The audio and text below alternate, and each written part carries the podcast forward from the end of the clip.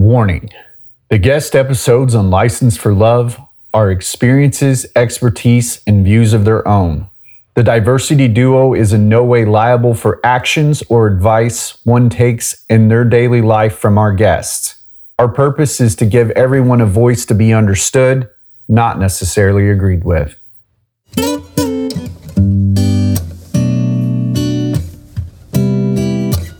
You're listening to License for Love with Cowboy Jax and Lauren Michaels Harris, the heartbeat in relationship conversation. Sexy, beautiful, let your hair. Hey, y'all, this is Cowboy Jax, and I'm with my good friend, Dr. Lauren Michaels Harris. And our episode today um, is a very touching one, and it is entitled Leaving a Light On. Um, our guest today is just absolutely courageous for coming on the show today um, and is going to give us an insightful look um, into the other side of what happens when a loved one or someone close to you um, unfortunately takes their life. But we'll get more into that as we get deeper into the episode. As always, at the beginning, Lauren, how the hell are you? Better. Feeling yeah, you sound oh. great. Well, the weekend was, as you know, pretty gruesome. Not just gruesome, but grueling. Um, it was exciting, but you know, first time shooting a television show. So it was awesome. Yeah, I'm yeah. surprised to have any voice, but I'm here. How are you? Uh, you know, I have I've really been going through it lately. You know, we we make an effort to be as transparent uh, and as honest and real with our audience as we possibly can, and I've just been going through a lot personally. Um, I'm not ready to unpack it. I don't know if I'll ever be ready to unpack it um, because it involves uh, people close to me. Um, I think the silver lining in it all is that um, there's a plan in place and and things are moving the direction as what they're intended because it's with purpose not agenda so well you know how i feel it's never about just one thing so you know you know if it feels a little I want to say crappy, but you know, whatever it is, just know that there is a flip side. Be patient and it will come. Yeah, well, excitingly enough, coming into this episode, can you believe that we are almost into the first quarter of our season once we get these episodes uh, that will be airing um, in August in the can? Isn't that unbelievable? It's exciting. Um, it's moved quickly. I'll say that much. Yeah, but yeah. I believe it because I listened to them and uh, just just a blessing. I'm just so excited about all that's happening. Yeah, I was I was talking to Adam Bird over at uh, Heroes Media Group. Um, hey, Adam. Uh, yeah, and he was just like, he's like, I love the I love the show. He goes, I, I love the wider range of guests that you have. I love the particulars of the stories that they tell. And of course, I was asking Linda, my spouse, I was like, what do you think? And, you know, she was very much um, receptive and stuff like that. And and what I love, and I'm curious about this. I'm sure that I'm sure the listeners are too. Linda is not necessarily uh, overly critical, but she is precisely critical and very honest. Do, do you have that same kind of relationship with Brian? Like, do you ever come with him to anything and he's just like, "Nah, I don't. I don't think that's a good good call." Mm, great question. We were just talking about this uh, the other night. We were on an interview together, um, and we were asked that question pretty much a little differently, but the same um, purpose behind it. And we, to be honest, when we speak to each other's work or whatnot, even with my coaching clients, I I'm not one for um, what do they call it? Constructive criticism. I'm more in tune with constructive insight because it's a hmm. much it's a it's a more pos- it's more positive the word itself and it makes you feel like the person really looked at everything from all directions and it's not just some off the cuff off the top of their head opinion so yeah constructive insight is how we like to call it in this house. Constructive insight. Give me an Yeah. example of what constructive insight looks like. Well, constructive insight. I mean, I'm more open. I'll tell you the the, the, the, biggest thing about that is the person receiving it is most likely not going to have their dukes up. I mean, when somebody says, "Well, can I give you some constructive criticism?" Soon as that criticism word lands, you know, I'm like giving them that look. You know, like okay, here we go. But when you hear constructive insight, it's intriguing. You know, um, so I'm intrigued already. Like you, you've got, you know, you've got me locked in 100% because I'm really big. Anyone that knows me knows that I'm really big on words. And so, you know, some of the things I've worked very diligently on um, in my own philosophical journey of self is I've, I've, uh, I've been very efficient in removing the word try from my vocabulary. And it, it's amazing that once you start to move, remove a word uh, from your vocabulary um, and replace it with something that has uh, more of a specific commitment, you just start to see it everywhere. Like there's so many songs out there that say, you know, all these different kind of things, and then you hear, you know, I love movies and TV shows, and you, you know, you hear it there too, and it's like it just doesn't affect you the same way. And so, you know, I love that uh, constructive insight versus the criticism, right? Because the insight is such a great word. Why did you choose that word? because it fits my need. You know, I need to know what I need to do better, you know. Mm. And so, you know, I'm not asking for an opinion. And it, it, it makes most people pause and really think about their response instead of just throwing any old thing out there. You know, opinions, some people toss them against the wall like you would spaghetti to see if it's it's cooked. And uh, it can be a bit confusing, offensive, and a number of other um, you know, fitting titles. So just like that try, I, I, I too have removed that word. I believe it's a word that deceives. Um, I don't even say I try my best. I do my best. Mm. Um, because try already sounds like you're not going to get there. No matter what you do, if you've done your best, you've crossed the finish line for that particular moment in your journey. Yeah, I mean, I've struggled, and and it, and I think it really has a lot to do with um, today's guests and everything that they have went through and have continued to endeavor. You know, uh, suicide. Obviously, um, being a suicide survivor myself, um, in some circles can be you know a very taboo conversation. Um, there absolutely can be a lot of judgment that comes along with it. But I think one of the things that, for me personally, that I want to see more of is moving away from that word prevention, because to me, suicide is the end of the line. You know what I mean? Everything that you do prior to that deciphers if you get to the end of the line. So we need more anxiety education. Um, we need to make it more. Um, comfortable and accepted and and not judged for people to seek mental health. You know, uh, Simone. I know I'm going to mess up her name, but I think it's Simone Biles. I don't know if that's correct or not. Correct. The gym, Um, the gymnast.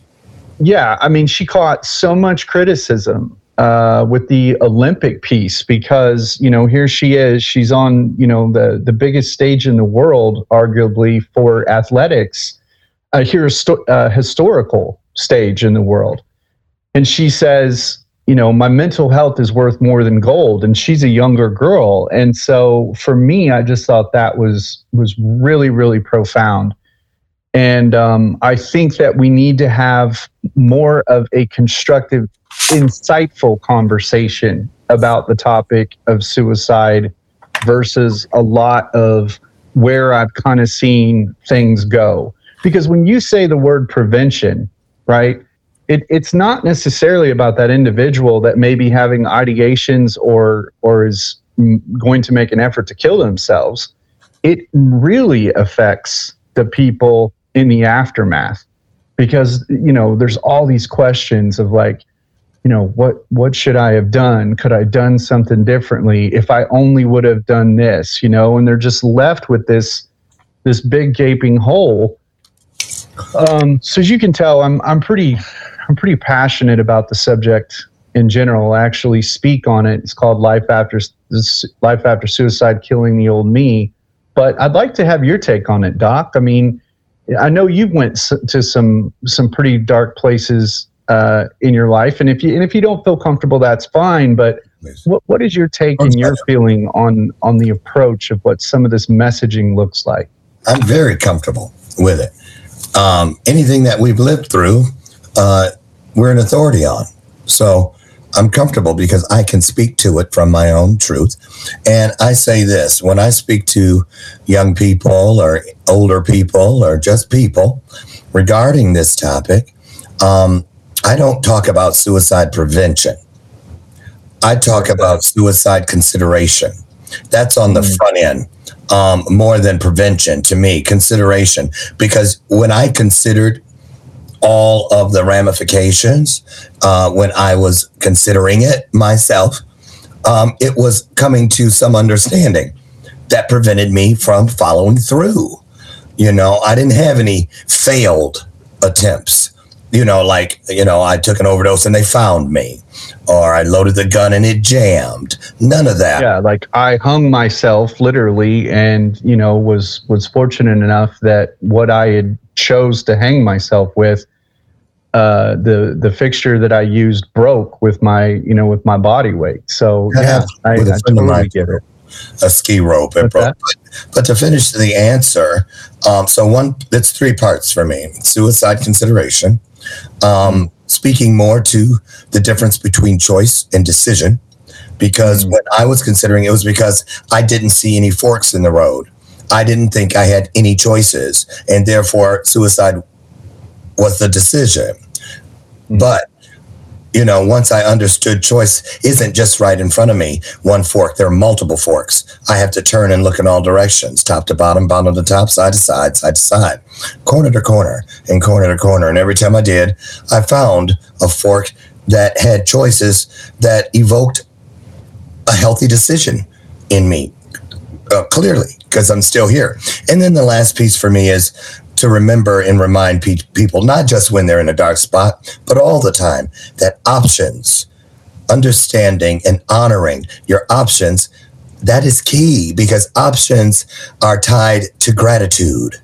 You know, when I when I list all the things that I'm grateful for, when I and you got to know yourself enough to be honest enough to run ahead and leave things because if I don't show up on that dark day as this person, I want to have left something that spoke to me, resonated with me, um, inspired me, encouraged me when I was at the top to be right there for me to walk into, mm. to stumble over when things aren't so mm. bright. Yeah, so. I, I, I love all of that. I, I think if if there was anything that I would add is that, you know, unfortunately, I've I've I've, I've been too much around it. You know, um, and and I went to a funeral of someone that had committed suicide. And, and I think one of the things that bothered me, and, and I can speak on this. I mean, I, I may piss some of our listeners off out there, but you know, we put the disclaimer on the front end. It's this show's about understanding, it's not agreeing with. And um, you know, we're here to ruffle feathers in some ways in a positive way to be insightful. But I would have liked for him to have had more of a gravity of what that eulogy looked like and and been specific especially with a lot of the young people that were there versus just snowing it over you know like like focusing on you know the the the good aspects of things and i i think that that is a very much uh, very much well a very big part of the problem is the fact that we don't want to address it head on we don't want to uh, address the emotional toll that it takes. You know, it's it's more so like we treat it the same way as someone who's fucking homeless. You know what I mean? Like, oh, they got a problem and you know, we want to be able to help fix it. So, you know, give us money so we can be able to prevent this or that and the reality is I made the choice. Well, Jax, You not, know- to, yeah, not to cut you off, but I will say this too because this is a big piece. Um, because you Sure. know I'm married to a therapist, and our our entire world gets turned topsy turvy when everything has to stop because he's court mandated when he thinks someone is going to take their own life. And what I've learned just from him running around like a chicken with no head when this happens um, is that there are a lot of people, a lot of us who abuse. Um, I know that's a weird way to look at it, but there are a lot of I people love that though, man. Keep it coming. well, Keep it they coming. abuse the people around them by crying wolf. You know, I mean, it's a very manipulative space, or has the potential therein to be. And um, I never knew that people operated from that standpoint until I married a therapist. Um, so, you know, I mean, it was always what I thought was my last choice. That's what I always thought. But there are people who, who well, I'm just going to kill myself. You leave me and that's it. I'm going to kill myself. And they say it so often that when it's true and there it is a cry for help, most people that could help them don't take it seriously. Mm, I love that. So We got to go to commercial break, but Yeah. when we come back, we will we will be able to talk to a man that is uh, he, he's just a great man, and you'll see why. Um, and you know he's agreed to come on today. His son committed suicide, and uh, it's going to be really great to get a perspective from a dad. Back in five, right after these messages. Don't go away. Hey, y'all, this is Cowboy Jax. I just wanted to invite you to join the heartbeat and relationship conversation in this space right here. Your product, your service, your message. Let's ride. Hey, y'all. Uh, this is Cowboy Jax, and I'm with my good friend, Dr. Lauren Michaels Harris, and you're listening to the episode Leaving a Light On. Lauren, I know you've got a, a short uh, introduction for our guests today, so why don't you give the audience a little ditty? Yeah, I will. Now, before I go into the bio, Jack Dempsey, wasn't that like a baseball player or something? Uh, very famous boxer. Boxer. There it is. I was like, am I crazy? I know this name. Okay. Well, this is Jack Dempsey. And uh, just looking at his bio, it's clear that he may not be a boxer, but he's gone a few rounds. He's a retired lawyer, an avid historian, editor, author, and most importantly, a man of faith. He's married to the love of his life and has been for 48 years. Now, together, they live in the beautiful state, my home state uh, of Michigan. This is where Jack was born. Their daughter and Army son in law have two wonderful, precious children.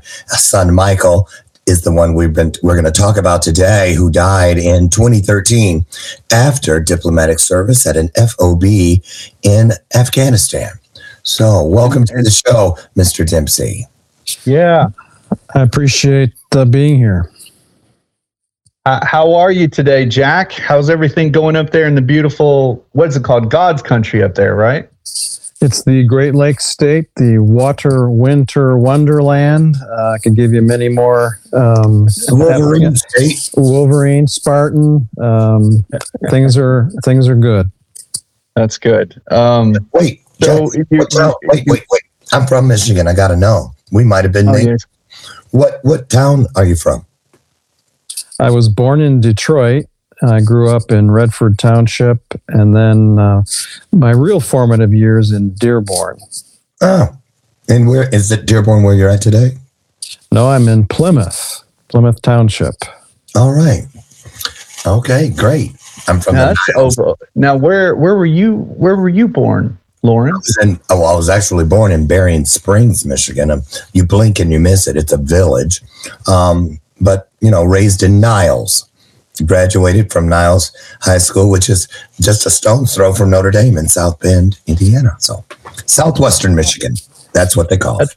That's where I wanted to go to uh, law school. Actually, that was one of my my big dreams was to go to law school at, at Notre Dame. But um, so Jack, you were listening to Lauren and I backstage before we brought you on, and uh, you know we kind of touched on uh, just just a few pulse points. Um, what were your thoughts on where we were going with that conversation, and and would like for you to weigh in um, from your personal experience as as being a dad and, and having to navigate uh, some of these very intense circumstances. Wh- where do you think our headspace was at, or, or what's your thoughts on where we were going with some of that?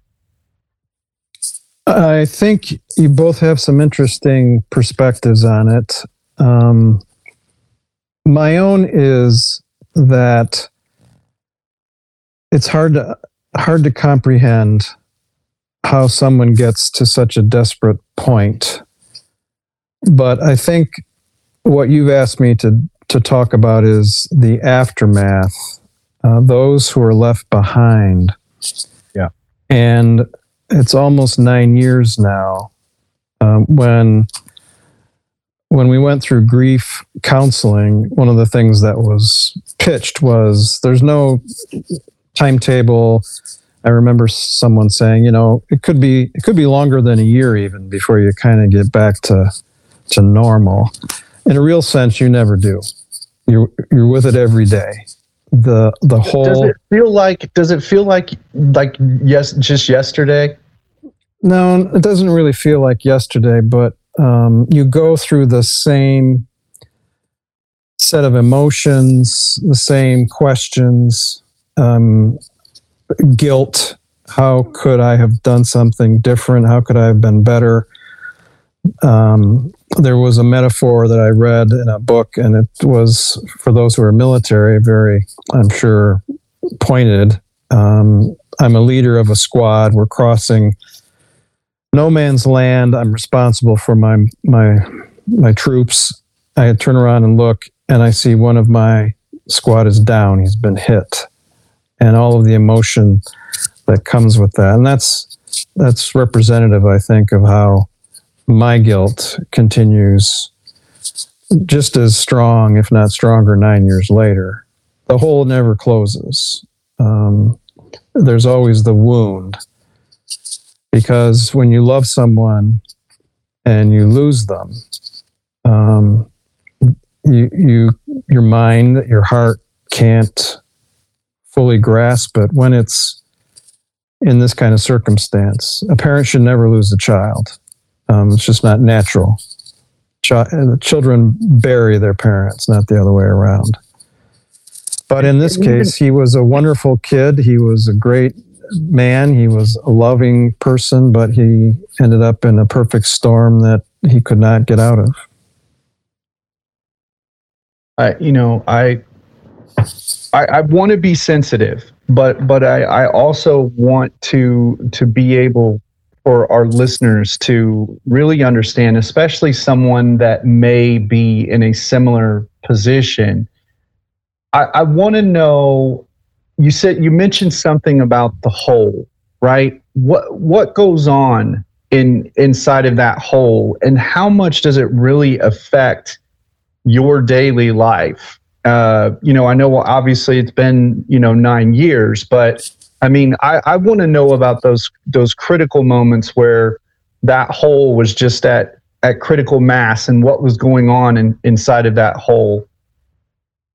Well, you think about how old they would be at this stage in their life and would they have kids? Would would what would his wife be like? What would we be able to do i miss the the touching the the hugging the sharing of thoughts about um, things in the city of Detroit and world uh, affairs. And he was just a brilliant mind with tremendous uh, things to add. He did a lot in his life 33 years of contributing to better this world, but um, there was much more that could have been produced by that life. And so there's just there's just an absence. There's an empty chair that's always there at the end of the table. And it's just um, sometimes very raw. Um, when i visit his his uh, place of of interment. Sometimes i'm my emotions are not um, torn up but there are times when all i can do is just sob because if you do love someone and they are no longer there, you just cannot cannot grasp it. You can't um, you can't really accept it. Um, you obviously have to. You have to keep going, but there's a part of you that just will will not grasp and and figure out why and how and Yeah. Um, I, I want to just speak up here because you know we had a suicide in our family right at the onslaught of the two weeks after COVID hit. My sister's husband took his life, and mm, the thing that we talk about as a family, and I think this is what Jack was saying too, because when you asked him what that hole was like, in my mind, I said, well, he answered that. Um, it's that never ending loop. It's like all those things that he mentioned. Um, you, you, they say it gets better, but it's not just when you're, people think that it's hard when you're like, oh, it's their birthday, or oh, wouldn't he have liked to have seen this? I wonder what he would have thought of that. It's not just that. It's when we have our own um, moments of celebration. And then you go, you, I've literally picked up the phone to call my brother in law and then remembered he's not here anymore. There is a void, an emptiness that is in this world, in this universe, that nothing can replace because we are all individuals. And so that is the thing for me. And I find it so amazing still today how, I mean, and, and little things, little nuances, for instance, voicemails that I still have with his voice, how I'm tempted to listen, but then I go, why are you doing this? Um, the thing that you spoke about, Jack, this was the thing we all went to. And I believe some of us still do today. And that was when you said, What did I miss? What could I have done better? We always think, because I was doing that, listening to, you know, when he was reaching out for help.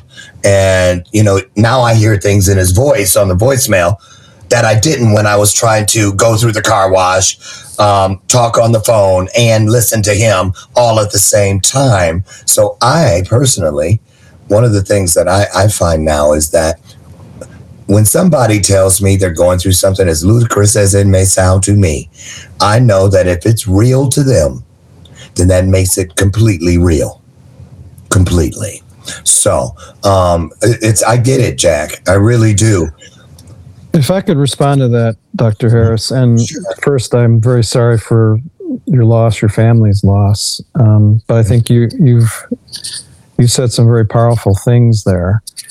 Um, there's got to be this elimination of the stigma of talking about um, what's going on inside a person. Um, a lot of times, if not many, all the time, it's a biochemical thing. You know, it's it's okay to talk about how I have a headache or I, I, my stomach hurts or something, but when my heart hurts, my head hurts, my brain hurts, somehow that's not something we're able to talk about um, traditionally. And for for anyone who's in this situation, um, what I hope they don't think that they will grasp is this false notion that it's going to be better if I'm not around. That is the opposite of the truth. Um, you are so valuable, your life is precious, and it's not going to be better. It's never going to be better for others to have you missing. So that kind of thing has to be, I think, grasped by people that I know are in a difficult spot, and it, but but that should not be part of it. That should not um, be a reality uh, for someone who's in this this difficult spot. Sure. sure. I also uh, I also want to touch on the fact that you know your dad, uh, your your granddad, and and your husband, and you're also a family member and friend. You know, and so I, I want the listeners to understand um, if if you feel uh, the burden of of what that means to be you know the the head of the family right or or you know in a lot of ways the spokesperson like what have you watched your your family and friends go through as well and you to kind of be the you know the the go-to guy for for answers that that you're navigating what it's like is another degree of of guilt and failure because you don't have the tools, the training, the experience. I'm not sure anybody does to be able to offer ideas and solutions to this issue. Um, what what you end up is trying to be there to be responsive. I, I think um, it it it's like to me. I've never been in the military, but I've done a lot of studying, and it's like the officer in charge of a, a unit. Those people are your responsibility, and when something bad happens, um, it's it's at your door, no matter what. Even if you thought you did everything you should have. In my case, I I don't.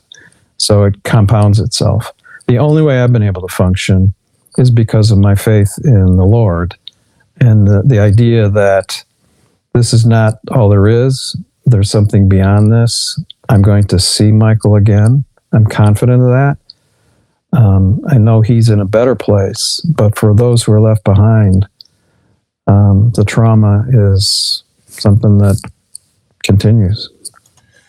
You know, I'm uh, you. You were your timing was impeccable, uh, Mr. Dempsey, on the on the piece you just threw out there um, about faith, because I I'd gone back to your bio and I noticed that you know with your list of accomplishments in your life, uh, an attorney, author, and so on and so forth, you you purposely said, and most importantly, a man of faith. And I know that was a big issue in our family when my brother in law Joe took his life. Um, instantly, there were people like, well, you know, he can't. We can't have a service in our church. Um, he that some people refer to it as the unpardonable sin. Um, and then when I started doing, and I always believed that all my life, and I was raised in the church. And I thought that that was. And then when I went looking, no matter what version of the Bible I looked at, I never once found anything that said anything about suicide in in you know just straight on. There's murder torture of children and animals da da da da da da da da da T- tell me did you go through anything? What was that like that conversation that piece um, when we come back? If you, i'll give you a moment to think about that because it's a pretty deep subject um, all of this is but uh, for families of faith even more so. So that and more. We're going to come back, Jack's right, in just a couple minutes. Uh, right. We'll be back in five with Jack. Five minutes. Okay. So um, you guys think about this, and we'll be back. Don't go away. Hey, y'all. This is Cowboy Jacks. I just wanted to invite you to join the Heartbeat heartbeating relationship conversation in this space right here. Your product, your service, your message. Let's ride. Hey, y'all. Uh, th- there's a silence, uh, a comfortable silence in the room today between uh, Dr. Harris, myself, and, and Jack Dempsey. I know sometimes uh, on License for Love, um, we have some funny episodes, but we've always promised you that sometimes you'll laugh, sometimes you'll cry, sometimes you'll say, What the fuck? Like, it's, you know, it's, and today's episode is is really hitting home uh, because we're talking with Jack Dempsey on this episode called Leaving a Light On. And before the break, uh, Dr. Harris touched on something that I absolutely want to hear from someone who is a historian, a lawyer, and you know uh, a declared man of faith whose son uh, Michael had committed suicide. So so, Jack, I'm I'm very curious uh, where Dr. Harris was going with this because this was one of those things that I was talking about at the top of the hour that it seems we seem to pussyfoot around or or we don't seem to address head on. So, so what are your thoughts on that? I have spent a lot of time studying, thinking, and praying about this, but from the get go um, because of the fundamental belief, conviction in, in my heart that God's all about grace and forgiveness. And that if there is judgment, it's his judgment. It's not my judgment. From the from the beginning of this experience, I am absolutely convinced that Michael is with the Lord. I am not I'm not to judge. That's a clear and unmistakable uh, principle in the New Testament. Uh, I'm not going to condemn anybody. That's not my my role. I'm to be a servant. And when I get to the end of my life, um, one of the scriptures says, Luke 17 10, um, I'm supposed to simply say, I've done my duty. That's it. I'm not beyond that I, role of a servant. So for people who make comments like that and statements, and for doctrines that um, rate one sin over another, I just think that's not consistent with the message of the word. And well, it's it spills more into media as well, right? Like there's there's TV shows that have had like certain scenes, um, especially related with uh, you know Catholicism and some of the things that you know they've shown in movies and just the drama that they've created around this to say that you know if you know I'm just straightforward. If you kill yourself, you know you go to hell. It's like the the unforgivable sin. I am not a big Bible guy. Uh, I would say that I am faith oriented, but I'm not as well versed as you in the doc. But from what I found in my research uh, from the Good Old Boy Network, uh, blasphemy is really considered to be the only uh, unforgivable sin because it is supposed to be postured towards basically denouncing um, your creator. Um, and even then, you know, if you want to get into all the theological discussion, which I don't necessarily want to do, I just wanted to make that point that this show is about judging a book and not judging a book by its cover. And so I really find that very insightful from you and the doctor to say, hey, you know what? Maybe there's another position that we could look at besides literally scaring the hell out of people away from suicide, right? Because I, I think that that's where that that propaganda, for lack of a better phrase, you know, uh, really hopes to to motivate. Um, but today's focus is is on the aftermath of that. Right. So, walk me through. Um, yeah, go ahead, Doc. Say one last thing about this. Um, Absolutely just so there's not like a hangnail on this particular piece um, as far as Christianity or faith. You know, some people do believe that all who commit suicide, of course, they say go immediately to hell. But, you know, the Bible actually never says if this is the case, it, it is completely silent on the issue. And, you know, think about it. God probably did not address it in black and white, and for good reason I mean, think about it. If we knew that we would still go to heaven if we killed ourselves, there'd probably be a whole bunch more uh, suicides than there are taking place. And if we knew that all who killed themselves were automatically banished to hell, no matter what their situation, it may be too much for all of us, especially the grief stricken family and friends to bear. So, as far as murder and suicide are, you know, um, being unpardonable, um, I in the Bible, what I found, the only unforgivable sin is rejecting Christ, and that's in Mark. So, or blaspheming, like you said, the Holy Spirit also in Mark. So, I just say that, and people get out there and find what resonates within your spirit. Um, mm-hmm. Don't just take what the person next door or across the street. You'll know the truth, like that bell I rang right there. It has a ring to it, and it has it for a reason for these things. So it's not about things that we can never prove. It is about the things that we can. And that is all the things that lead up to whatever it is that we're talking about. So I'm grateful for this conversation. And Jack, I'm so grateful um, for your courage to come here today. It's never going to get easy, um, but it can become easier for someone else through these conversations. So where were you going to head next, Jack? So, uh, uh, where I want to head next, Jack, is is we we've talked about um, the the ramifications in in some respects, but I want our audience to also understand that there are some ramifications that are are very serious, life threatening. Um, for instance, one in six of someone that's close to someone that commits suicide can become suicidal for the very reasons that you talked about the situational depression, the constant pondering, the anxiety, and if they have any kind of mental health issue of their own, that can be compounded.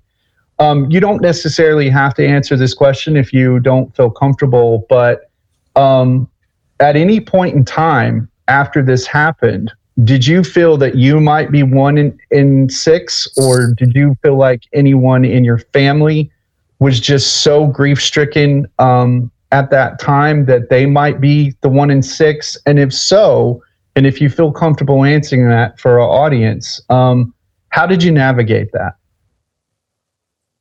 I can speak about myself. I never, I've never felt that. I did have a very low period in high school, but I never even thought of doing something like this. Um, but I did have what I'll call a moment of disassociation. Uh, it was only 60 seconds, I'd say. I, I, may may sound strange to people, but I almost I, I do believe I felt that God gave that to me to help me try to understand what it's like for people who experience this this uh, terrible pit. And for those 60 seconds, I could grasp how awful it must be to be between a rock and a hard place. Um, I can understand how people would be driven to this situation after having this experience with a friend or a family member because like I said earlier, the, the effect on your your body chemistry, um, not sleeping, not eating well, all the thoughts that you have can can drive you off kilter yourself. But it didn't happen for me, and I again I it's only because of the relationship I have with with the Lord that I'm even able to talk to you today. That's that's it. It's not because of me. It's because of mm-hmm. that power in my life. Mm-hmm. That's insanely powerful. So I'd, I'd, like to switch gears now. Um, you know, I think we've dug pretty deep and got got the message uh, across, and the doctor's been so candid in, in sharing some of his own personal experiences. So your family literally took um, the singular most worst tragedy that I think any family could ever face, and literally converted that into a way to provide a help up, not a handout. Um, and you started a foundation. What is the name of the foundation, the mission, and and what have you guys been uh, doing uh, to to be able to to aid in this um, sure. in the movement of people? Yeah. Well, well, Michael had saved a, a lot of money. He was he was a great great kid. Like I said, we could have just donated that, but we were inspired to create the Michael Cameron Dempsey Fund. And so every year, you know, thanks to tax laws and so forth, we we our family decides that we have to give a certain amount of money and who do we give that to? They're for causes that represent the things that he was about. Um, you know, urban improvement, um, natural resource conservation, um, helping veterans and those who are in foreign service, like he was. He didn't pack a weapon. He was protected by U.S. Uh, armed forces, and I'm so grateful for what those people do and continue to do. So we are able to carry on his legacy, nothing like if he was still here, but it's a representative um, effort to carry his name forward and to do good, some good, like he would have continued to do if if he was here. So we've been able to help a number of causes, and it's just a great rewarding thing to think we do that on his behalf. Mm. Can I ask a question?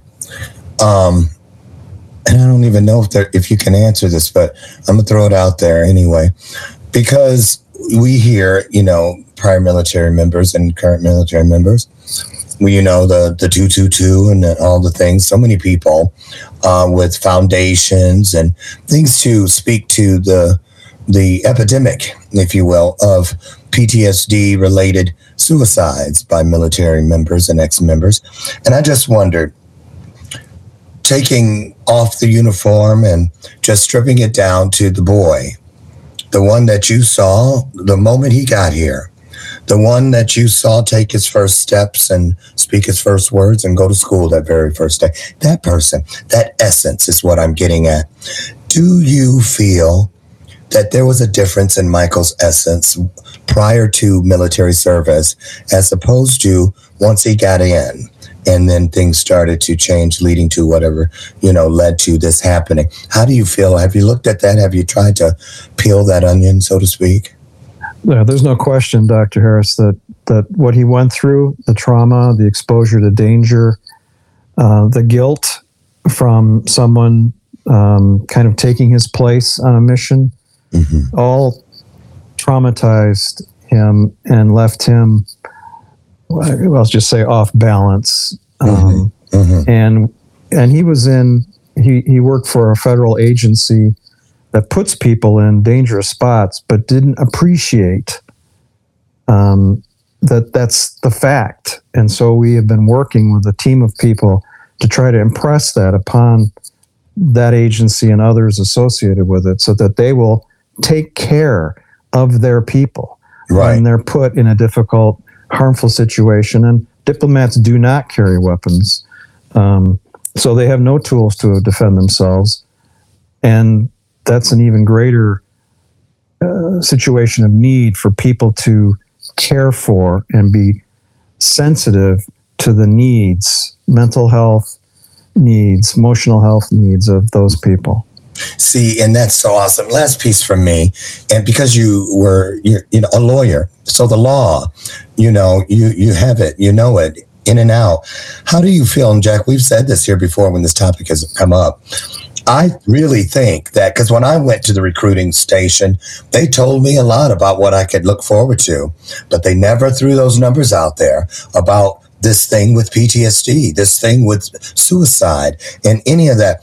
I just feel like they need there should be some just some full disclosure when young people are making that decision because I might already come in. I went in with trauma from 22 foster homes, tons of abuse. Luckily, you know, I didn't see any fighting or anything, or I might have been my own casualty. So I just wonder, how do you feel about change, or should there one day be a law or something that helps protect people from the unknown, such as this? I think you're heading in a very um, insightful direction, and I would say, hopefully, as we continue to make progress with uh, DNA uh, um, mapping that we'll be able to evaluate people down mm-hmm. the road and say, well, Jack Dempsey, you don't have the makeup genetically to serve on a front line. You just don't have it. But person X next to you, they will be able to do that. So mm-hmm. let's put you in a different line where you can make a contribution. But sorry, you're not really genetically capable of doing that. I hope we get to that point because I think that's a real um, that would be a real step forward. I agree. I agree. Thank you. I, I, I yeah. I mean, we we have to go, um, but Jack, I, I want to thank you so much. Number one, for being transparent. Number two, for opening up your heart. Uh, number three, uh, being a a great ambassador of your faith, and and also not just taking this tragedy and navigating it on your own, but providing a foundation um, that is in the solutions game on whatever front and how those pieces align. Before we get out of here, um, I just want to know what would you say to someone right now outside of the traditional things that, that have been said? There's plenty of labels out there and everything else, but you as a dad, what would be the one thing that you would say to someone that is listening to this right now that either has ideations or is absolutely committed to killing themselves? What would you say to them as a dad? I would say grab the person closest to you, sit them down, and say, I have something to talk to you about. It's going to be really hard for you and for me, but because I know you love me, um, I think you can help me get past this. Thank you, Jack. We'll be back in five with our final thoughts with the doctor and I. Hey, y'all, this is Cowboy Jax. I just wanted to invite you to join the Heartbeat heartbeating relationship conversation in this space right here. Your product, your service, your message. Let's ride. Hey, y'all, this is Cowboy Jackson. I'm with my good friend, Dr. Lauren Michaels Harris, and you have been listening to the episode called Leaving a Light On. Doc, I, as I, I mean, as a dad, as a as a as a guy that that is a, a a veteran, a suicide survivor, and has a son that's in the military right now, this couldn't have hit any closer to home uh, for me. So, I mean, I, I have so much that I want to say. We just don't have enough time, but I really would like to get your thoughts um, and and from your perspective of of what happened today. Oh my goodness, Jack Dempsey, Jack Dempsey, Jack Dempsey. Let me tell you what I learned today from our guest that through all of the conversations I've had over the years about this subject, never felt this until today. The, the amount of courage that it takes to form every syllable that he had to push together to create every word within every sentence and paragraph to share the mm. story. It was, I had a moment there at the end, I had to turn my back. Um, just out of an overwhelming sense of gratitude. Because what happened was he took me someplace I never knew existed when I was making that same cho- that choice, when I was deciding which path I would take, live or not live. And so I'm just encouraging everyone that hears this keep the promises close keep the truth even closer. And when I say the promises, I always say to the young people in my family and my friends, when I hear someone say, "Oh, it's just too much." It's too hard. I that that word right there, I in my book I call it the John I refer to it as the John Wayne Gacy of dreams. A serial mm. killer. T O O. Take it out, people. Take out two and replace it with so. You know, it's so much. It's so difficult. That's that can be true. God told us he would never put us through more than we could handle. And so, therefore, two, T O O, is from the father of lies, in my opinion. And so, I just want to say, you know, keep keep it simple. You don't have to be able to, you know, talk to someone as if you were a PhD therapist or something. You just have to speak to someone from a place of truth and togetherness. And when see the thing is, these every time I wanted to I tried to commit suicide, it was because I let the liar convince me, no matter where I was and who I was really with or not, that I was alone. We can never let our feelings convince us that we are all alone. That is why the other promise says two or more. Get to someone as soon as you can. And just remember this, everybody. We cannot text everything. You cannot email everything because written words don't have that sound, that ring that the truth brings when you hear it come out of someone's mouth. You know, you know when something is off. Wait a minute, that is not you. Yeah. You know, and so it's these kinds of things, Jack. That's it. I'm just, ooh, so it just touches my spirit in such a way. Yeah, I, I'm going to hit y'all a lot harder with my final thoughts, and and that's why I love the fact that we're the diversity duo um, because the doctor is just so insightful and so philosophical and spiritual and and wants to to lift up your soul whereas to I'm just going to hit you in the face with it. Listen to that father's tone of voice when he talks about his son listen to that father's tone of voice when he talks about the absence that's in his life and for all of you that are listening to this, because the whole purpose of this is do we judge a book by its cover or not? Every single person that you pass judgment on or that you criticize, no matter what their sexuality is, no matter what their religion is, no matter what their political preference is, you are setting that person up for fucking failure, period. And not only are you setting them up for failure, but you're setting their family up for failure this was only through one lens today, folks. One lens of a vast world of over 310 million Americans, where we have someone committing suicide every 60 seconds in this country. It's it, it's it's not just about uh, the PTSD component. It's not just soldiers and UN workers and people that are involved in, in conflicts. This is something that affects us all in so many different ways.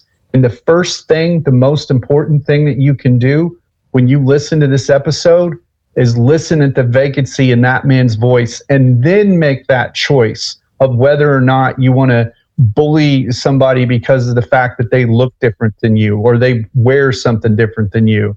You know, I just saw this thing uh, on on the internet before I got on today. Uh, Brad Pitt is catching a bunch of shit from certain people because he wore a dress to a premiere of something you know? And and there was a moment for me where i was just like i catch shit because i wear my hat from people. You know what i'm saying? And it's like whether it's my hat or someone's dress or whatever at the end of the day it's really none of your fucking business but where it damages that person where where it creates and makes it your business is when you're that tipping point. You're that one penny that the jar falls over. You're that one drop of water that breaks the whole entire dam.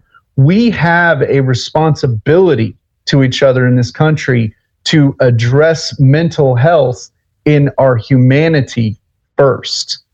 And I think that when we get to a point of where we stop judging people and we can do what that father said and grab the person closest to you and sit down and have a conversation, that is when suicide no longer becomes an answer.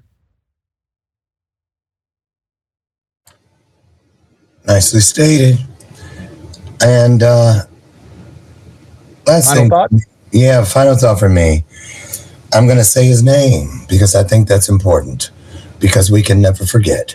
So I'll say, Michael Dempsey, into the futures, the people who out there that will, you know, be caressed and courted by the lies that say to us, do the world a favor, kill yourself. I heard it many times.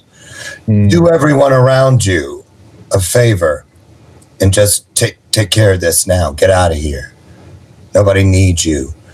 Remember this never settle for anything less than the true essence of your, of your vision, of your purpose, because anything less means absolutely nothing.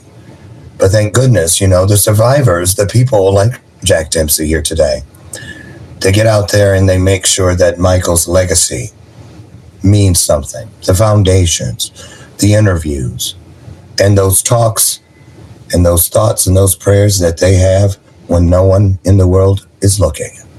So I just say, take that with you, everyone, and be encouraged. And don't wait until something like this knocks on your door before it begins to matter.